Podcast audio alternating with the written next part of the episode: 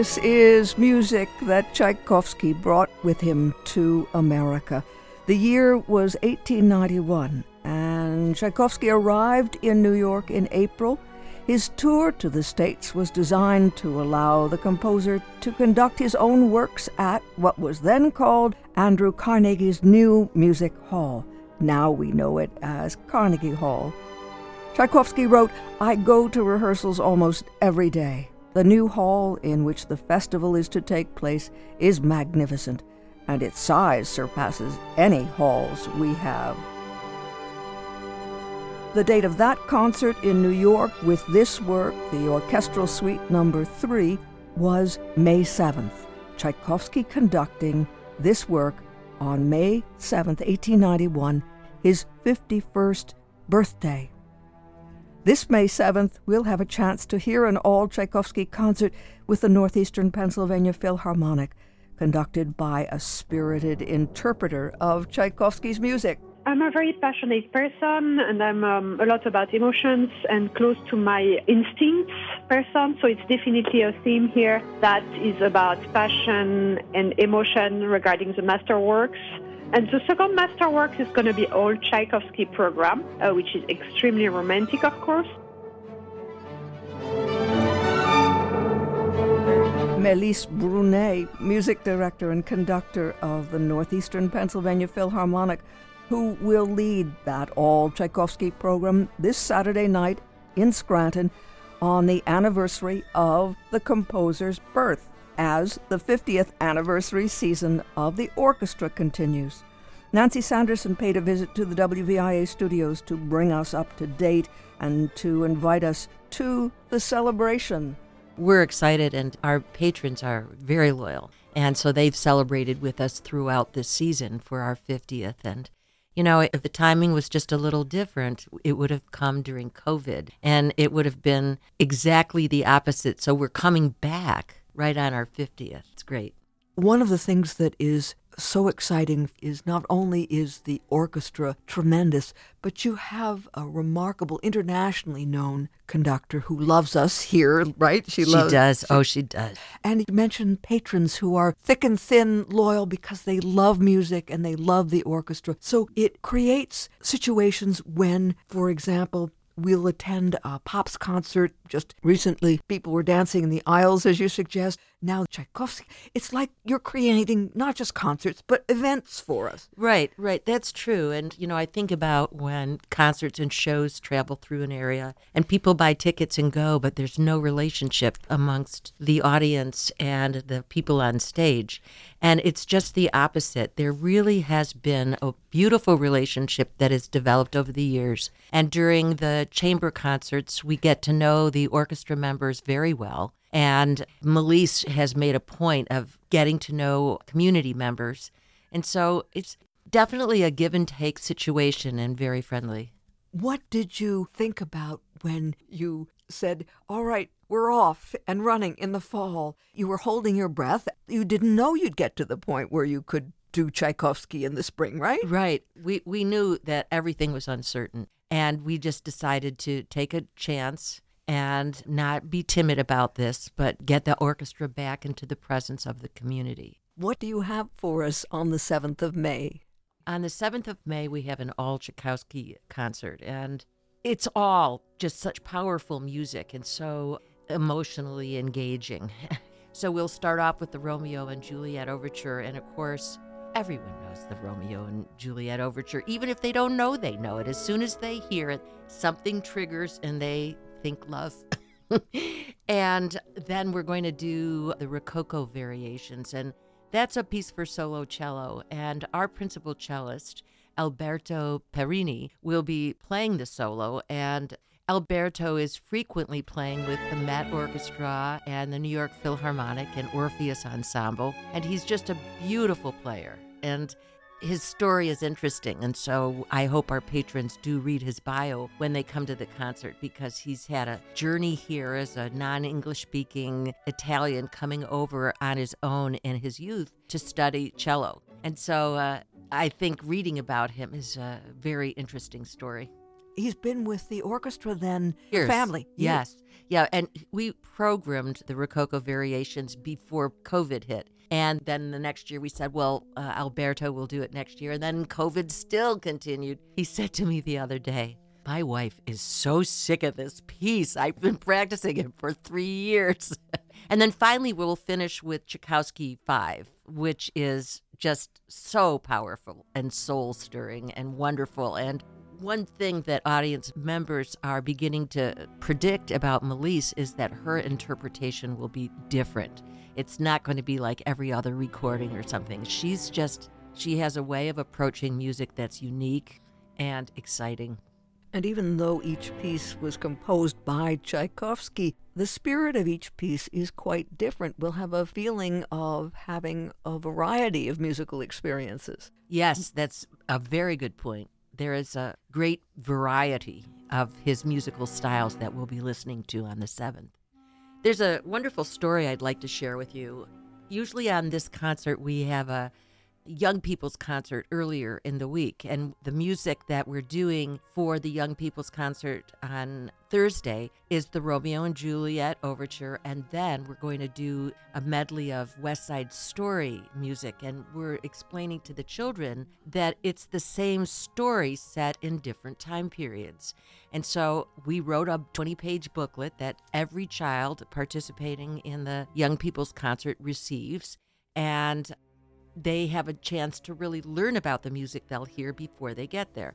And of course, West Side Story is really accessible for children. And we're going to have the Scranton Shakespeare Festival join us to do scenes from Romeo and Juliet. So it's going to be a really fun concert. But here's the story that I want to tell you. At the Luzerne Foundation, there's a group of high school students called the Young Advisors Committee. And they're high school students who are learning the fundamentals of philanthropy. And so they raised money this year and they listened to several nonprofits make proposals for how they might spend the money. And, you know, usually when I go to something like that, children who are in a poverty situation or a hunger needs, those always break the hearts of people, and music takes a last place. And so I went and I proposed to these high school students that they would send 300 sixth grade students from GAR Middle School to the concert, which involves bus transportation to and from Scranton and Wilkes-Barre and ticket prices and everything. And they decided to do this.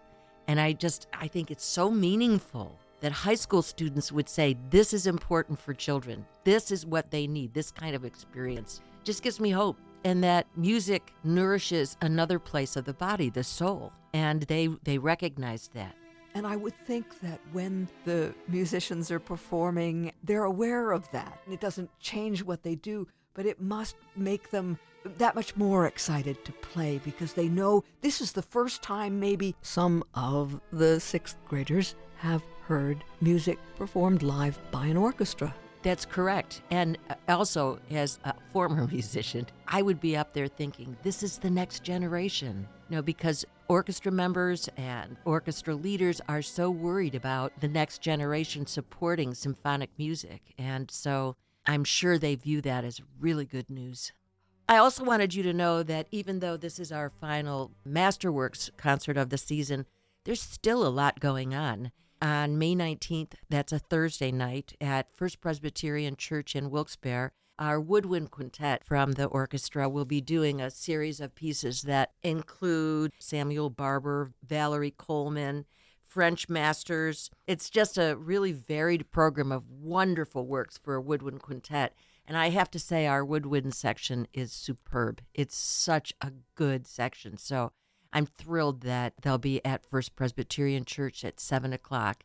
And the church is furnishing a reception for everyone who attends. So that's a really kind gesture to us. And it's a lovely setting because the church is so beautiful with the stained glass windows, Tiffany windows. Yeah, yeah and the acoustics at that church are wonderful too. And it's their 250th anniversary. And so we are really enjoying sharing anniversaries together. Also, on June 11th, we'll be doing Peter and the Wolf with the Scranton Ballet Theater, and it will be at Covington Park, an outside concert, and it's free. And to see Peter and the Wolf choreographed really is an opportunity for young people who may not have the focus yet to listen to a whole piece of music without visuals. It's a great experience for them to have as they're being introduced to music like this. And you had a tremendous response on a cold, wet day when you were with Ballet Theater of Scranton the last time. Oh my gosh. It, there were at least 500, maybe 600 people, and it was raining and snowing and wet and cold, and it, it didn't matter. They were all there, bundled up and enjoying it.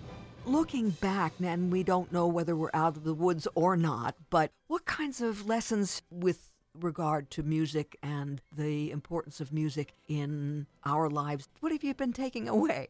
Well, during COVID, when we were all in a kind of a lockdown mode, I noticed that a lot of people turned to music for inspiration and for comfort. And they would post on social media and things. And in knowing that we were able to write grants and get our musicians some work, not as much as we would have liked, but they had work. And it was the beginning of the idea that when difficulties happen, that instead of reacting in a really panicked way, to think about it and be creative. And we've had what some people would consider several big challenges this year, and none of them brought us down, not a one. There's one more event I just will mention really quickly, and we're having a 50th anniversary gala on June 5th at Fox Hill Country Club. And if any of your listeners are interested in attending, there's information on our website. Oh, and I forgot one other important thing. The Philharmonic is back for July 3rd and 4th. We're not going to bring the whole orchestra because we don't have the funds, but we're going to bring 15 brass players and they will be playing lots of Americana, patriotic songs, and they will finish with a fantastic arrangement of the 1812 overture so we can segue right into those fireworks like we've done every year.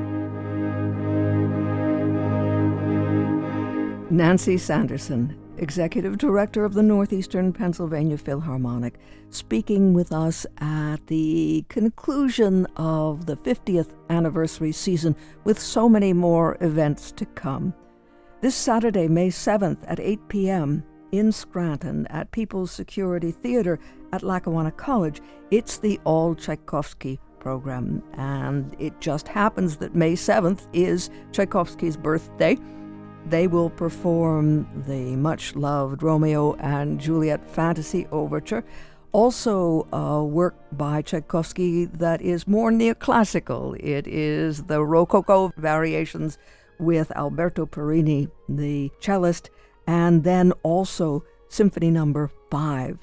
Melisse Brunet, music director and conductor of the Northeastern Pennsylvania Philharmonic, is full of passion, as she told us at the start, and she will lead this all Tchaikovsky program. Again, it's this Saturday, May 7th at 8 p.m. at People's Security Theater at Lackawanna College in Scranton, nepaphil.org, nepaphil.org. And don't forget the other events mentioned by Nancy Sanderson. On Thursday, May 19th at 7 in the evening in Wilkes-Barre, it's the chamber music concert titled Windswept with the Philharmonic Woodwind Quintet, Samuel Barber, French composers, and more. And that's Thursday, May 19th at 7 at the First Presbyterian Church, 97 South Franklin Street in downtown Wilkes-Barre. Also, there will be a special 50th anniversary gala, and that's at Fox Hill Country Club, Tunkhannock Avenue in Exeter, on Sunday, June 5th at 5. And also Peter in the Wolf in the Park, Ballet Theater of Scranton, on June 11th, Covington Park in Scranton. Lots and lots of chances to engage with the orchestra but May 7th marked Tchaikovsky's birthday and the 50th anniversary celebration season of the Northeastern Pennsylvania Philharmonic with the Romeo and Juliet Fantasy Overture, the Rococo Variations, and Symphony Number no. 5 in E minor. For more information, nepaphil.org.